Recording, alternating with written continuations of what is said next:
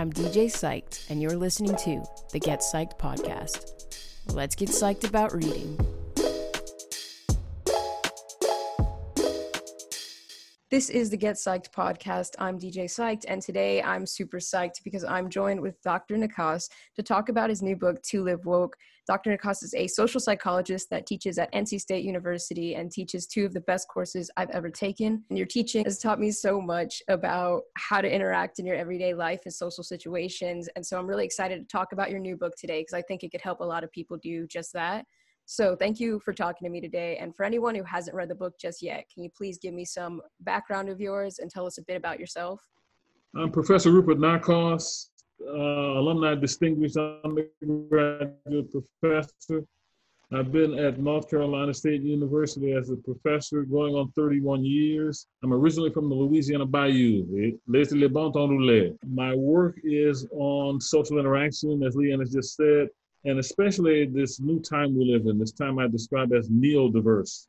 That is, we live in a time where we all have to in, interact with people not like us on some dimension. Uh, race, yes, but it's sexual orientation, gender identity, religion, and so on. And I've been working on this for some time. Uh, created a new course, Interdependence and Race, back in 2006, using the new concept of neo-diversity, which I just described, and have also written two books, Taking on Diversity, How We Can Move from Anxiety to Respect, and my newest, To Live Woke, Thoughts to Carry in Our Struggle to Save the Soul of America. Neodiversity is a concept that you created. Uh, how did you come to conclude that we're living in a neodiverse time? The interesting advantage I have in combining my life experiences and my social psychological eye is that I can look at social life in stages. So I grew up in the Jim Crow South. But I know that we moved from legal racial segregation to desegregation to attempts to talk about diversity when we started talking about women's issues. And then there was this explosion of a mix of groups. And I was just keeping my eye on that. And I was seeing how it was affecting students on our campus. And I knew there had to be a different way to describe this so people would understand something new was going on. And so that's where I came up with the idea of neo-diversity. Yeah. Before we jump into like specific topics that you talk about that surround neodiversity, I think it's important to make a point that you make in the book that racism, bigotry, and prejudice are all very different. Could you elaborate on that for anyone who doesn't know the differences? Differences between prejudice, bigotry, and racism. Prejudice is not bigotry, is not racism, as I write and talk about all the time. Prejudice is feelings, anti group feelings. There's a person who hold a prejudice, have a prejudice have to show that in their behavior? Well, no. But if they do, that's bigotry. Racism, as we have finally started to talk in the right way in America, racism is a system. Racism is institutional and organizational systems that support individual prejudice and bigotry. So we look at the case in Minneapolis of the policeman with his knee on a black man's neck, and he seems unconcerned about being videoed. Why? He, believes the system will protect him. That's systematic racism, or racism, really. That's a great point to bring up. So now getting back to neodiversity, because I think neodiversity is just such an important concept because like you talk about in your class and your book, neodiversity is causing an anxiety in a situation in America today. Can you explain why it's important to understand neodiversity and, and what these anxieties are doing to people? Sure. The thing about neodiversity is, again, it's new, and it means that take students coming to a university like NC State, wherever you've come from, you've never quite seen this amount of diversity. You've never seen this mix of people. That's neodiversity. But students report this to me all the time. They come to our campus, freaks them out they feel like, oh my God, there's so many different people here. How am I supposed to interact? How am I supposed to know how to interact? That's an those are anxiety questions, and that means people are kind of tiptoeing. And as soon as you're tiptoeing in social interaction, you're about to mess up. Yeah, and so another concept of yours I think is important to tie into that that anxiety and messing up is you always talk about how no one is innocent and we all make these mistakes. There yeah. are no innocent, and what I mean is, nope, there's no one in in the world, but let's talk about America. No one in America who doesn't have some kind of stereotype about some group. we develop stereotypes without knowing we're developing stereotypes. And America is a country that rests on segregation, and segregation breeds stereotypes. And what that means is people are walking around with ideas in their heads, some of them that they're not quite aware of, that are going to get in the way of having an authentic social interaction with someone. There are no innocent. So who can mess up? Well, everybody can mess up. Black people can mess up, white people can mess up, gays and lesbians can mess up. Yeah. Everybody can make a mistake because the stereotype drives you to do something that I warn people not to do. Never try to interact with a person as a representative of a group. As soon as you do that, you're causing interaction trouble. That is the the most powerful way to start this kind of conversation when you talk about your nine tips in interacting in uh, the neo-diverse world and with people who are unlike us is that you should never interact as a representative of the group. And yeah there's there's nine tips that you share in the book and they're all just worth listening to. Sure sure. Well i wrote this book for a number of reasons but one of the things i wanted it to be was a guide it's one thing to talk about the problem of american racism and say, look at it, here it is. And a lot of books do that. But people, especially young people, need something that tells them, okay, I know it's going to cause me anxiety. What should I do? And so that's a really an important part of what I was trying to get at and trying to do for the reader. Give them a guide about how to deal with this situation you cannot avoid. Yeah. And I think this book does a, a brilliant job at doing that, explaining what we can do to be productive and to actually have a conversation and to do things in our interpersonal lives that will matter. And I think there's a lot of points and a few that I wanted to touch on real quick that I think are just really thought provoking as far as having a productive conversation. And so, one of the first things I want to bring up was your uh, views on the term and using the term white privilege when trying to have a conversation with someone. When you talk about white privilege, you like to talk about how uh-huh. it's not productive and can be very guilt provoking and and why it is you don't like that term. Even though we know people have privileges it's not productive to present something like that in that way. Well the problem is the privilege that people are talking about is a legacy of racism. So it's a legacy of a system. You took you take that idea and you aim it at one individual and the individual is like well i didn't set this up i didn't mean for this to be happening so what am i supposed to do that's why i say it's not a productive i'm not saying there are not legacies of racism I'm saying for the individual, for helping people know what to do, it doesn't it doesn't do that. In my class, I say, I ask this question when people want to talk about white privilege. I said, where were you in 1967? Well, no one in my class can answer that question except to say I wasn't born. Exactly. So did you do something to me as a black man? Uh, no, you didn't. Does that mean the system wasn't working?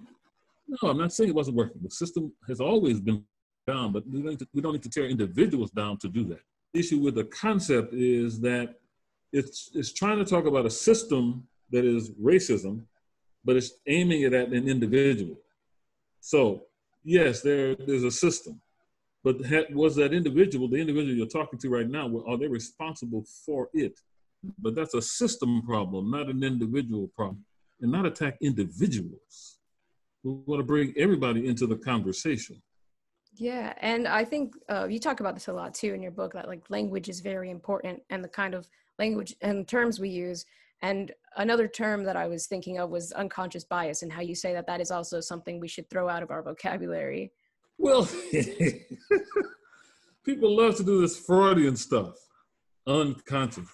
Okay, just to be frank, unconscious my ass look, people know what they feel. So it's not unconscious. People love doing this Freudian stuff that doesn't add up to anything. But it, unconscious, oh my God. Okay, so it's not unconscious. People know what they feel.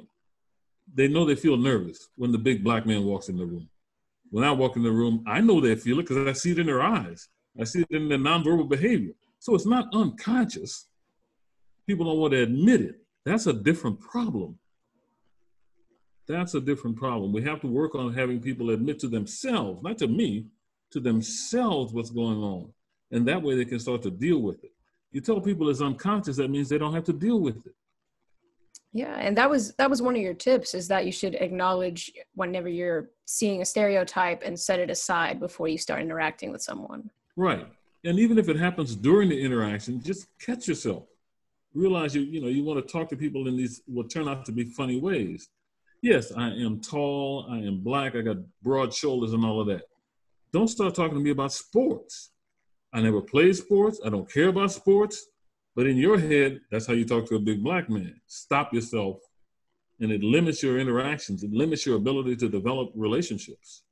And another important conversation around language that I think is one of the is it's just a point that really needs to be made because a lot of people have a way these days of when they're using group slurs, they tend to say things like, "Well, it's just a joke," or "I'm a member of this group, so it's fine." But why why is it so important for people to realize that no group slur is innocent? Right. No group slur is innocent. That's the perfect way to say it. Because group slurs are attached to a history. So, the N word, people say I can use it because I'm I'm friends with a black person who says I can use it. Well, the black person doesn't own the word either. The word is historical and it's attached to what? Lynchings, castration, church burnings, bombings. You can't get rid of that history. You look at any anti-group slur, it has a history attached to it that is violent. And every time you use it, that history is sitting right there. So it's not innocent. It's not something to play with. Uh, I have a chapter in the book called Hesitation in Charleston. It's about Dylann Roof and his moment of hesitation. He said, he sat with these black people in the Emanuel Church. They welcomed him warmly. He knew what he was there for. But they welcomed him so warmly that he had a moment of hesitation. In that moment of hesitation, he heard no voices telling him that he shouldn't do it.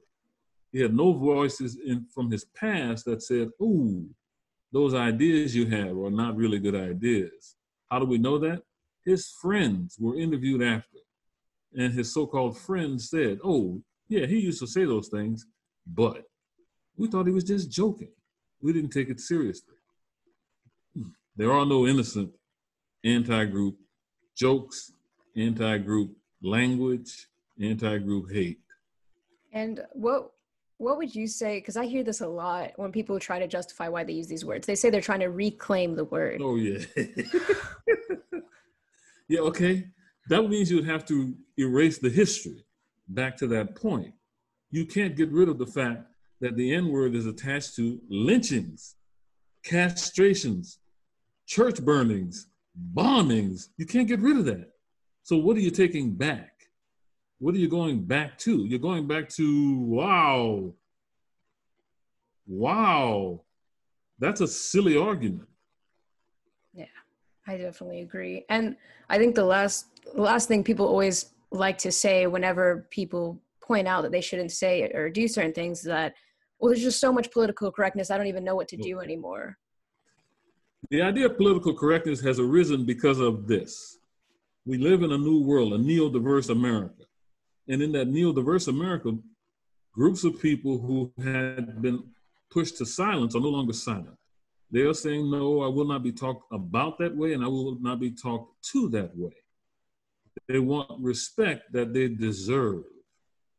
And so now people are trying to push back, saying, well, you're just, you're trying to make me be politically correct. Nope trying to make you be respectful of other people in this democracy. And that kind of goes on to the next point I want to make about uh, superordinate goals and how groups have to work together to overcome this. Um, can you tell us a little more about that?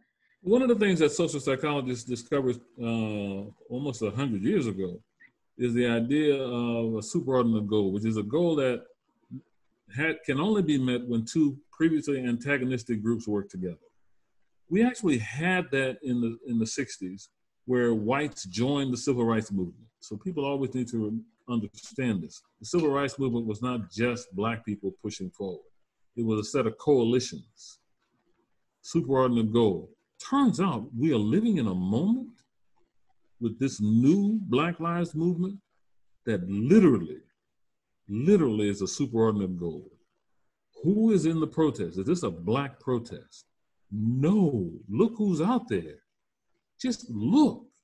And then there are identities you can't see, but you see the signs of from gays and lesbians. You see the signs from trans people. This is a moment where groups that did not in the past collaborate or not collaborate enough are now all together working on this one goal the, the, to erase racism, to make it clear that Black Lives Matter. That's the superordinate goal of today, and that is so powerful and important. Yes, it definitely is. And I, I totally agree. Like a superordinate goal is very important. And that's why I wanted to ask what your thoughts are on this cancel culture that we live in mm. that tends to attack people for mm-hmm. mistakes that they made a long time ago or things that they might not necessarily even believe anymore, but they they do get attacked for having it in the mm-hmm. past. So one of the things I talk, one of the reasons I wrote the book and called it "To Live Woke," is one of my students wrote a paper about social justice warriors. She said today it's very in to be a social justice warrior, to be woke. But what I noticed, she said, is that a lot of people who are so-called woke spend their time denigrating other people because of things they've done in the past or they're not doing it the right way. That's not being woke. To be woke is to create, to work to create collaborations. My father was a civil rights activist, a voting rights activist specifically. And my father worked with previous people who had been previously Klansmen. He did not cancel them. They said they wanted to, to change, they wanted to do something different. You brought them into the conversation. That's how you live woke. We need to bring people into the conversation. Cancel culture is actually another form of bigotry. Because what it is, is it's anti-group feelings about people who've made mistakes in the past. You classify them as a group and you cancel. That's a form of bigotry. I had never thought of it that way. And so uh, one more thing I really want to talk about was this sales pitch in America and the way that people are taught. Can you elaborate on what the sales pitch is for anyone who doesn't know? Right. So I did this TED talk where I talked about the, the, the sales pitch, and I started off by singing America the Beautiful. Oh, beautiful for spacious skies, for amber waves of grain. That's the sales pitch. It's all beautiful and warm and cuddly. And the same time, slavery was going on. Okay. so it's a sales pitch. It's a way of making you not think about the reality of America. And that's why you get some dynamics that we're seeing rising up again. That it's attached to what I call hibernating bigotry. It's been there, but now it's rising up again because people are saying, look, we've got problems. And some people who don't want to hear that, who want to think about only America the beautiful, are doing this old thing love it or leave it. You don't like it, get out of here. Okay, no, that's not America. That is not America. But people who have bought the sales pitch, who want to hang on to this shiny image the shiny, warm, cuddly image of America are really troubled by the truth. Here's something that just happened today. Hugh MacRae, one of the people who was involved in the, one of the white people who was involved in the Wilmington coup. There's a Hugh MacRae Park. They just changed the name. That is going to piss some people off. But you know what? It should be changed because otherwise it honored a man who promoted white supremacy to the level of killing black people in the streets. But if you don't want to hear that, if you don't, you want America the Beautiful, want, yes, this, we're fine. It's really, it can be really troubling for you. But the sales pitch is dangerous. If you buy it, trust me, you bought a car that will not run. And I remember one time we talked about it in class, and I think someone had mentioned that they thought that the sales pitch was winning, and you mentioned that you think that that's not true. And I think that you were totally right about that because NC State just did the same thing by renaming that one hall on campus or by shutting its name down. Right. More to come. Yeah. More to come because now we are faced with the reality of what has what has happened in the past, the history, which is why, again, anti-group language is historical it's not in the moment. And so names matter. Who you honor matters to a neo-diverse population. If it was only one set of people here, you could get away with it. It's what people do about the South. People say, well, I'm a Southerner. This is what I believe. Okay, You know, the South has always been racially mixed. So people who usually say that act as if there are no black people in the South. Uh, right here, my father born in 1918 in deep South Louisiana. We were here. We've always been here. I'm a Southerner. So the idea of Southern heritage being only white is itself a bigotry. And and like you said at the beginning, the reason you wrote this book is because you want to give people this information and you want them to be able to go out and, and use it and apply yeah. it.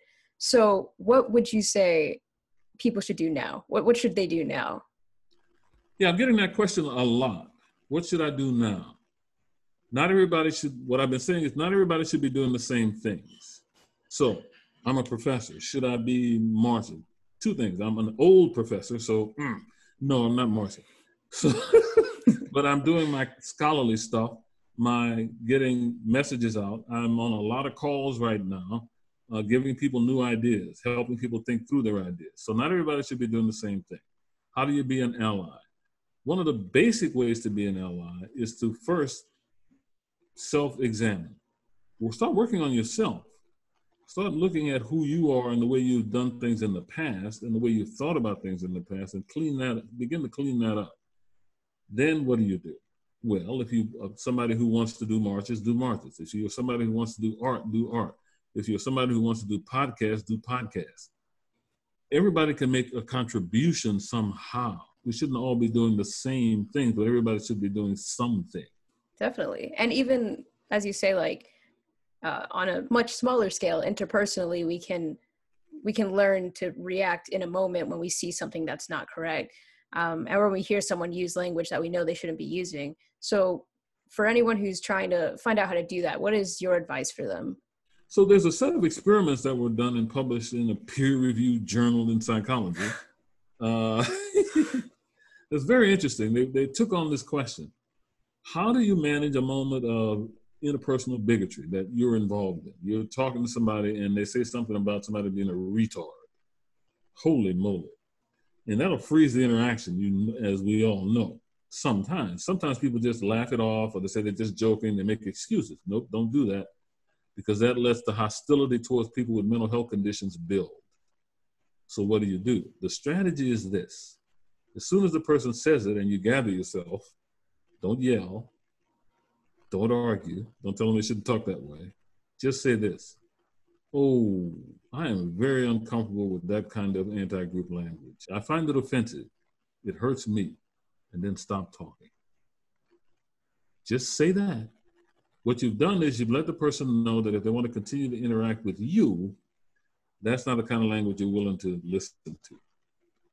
What that does is very interesting, the research shows that it makes the person who used the term feel very very bad about themselves.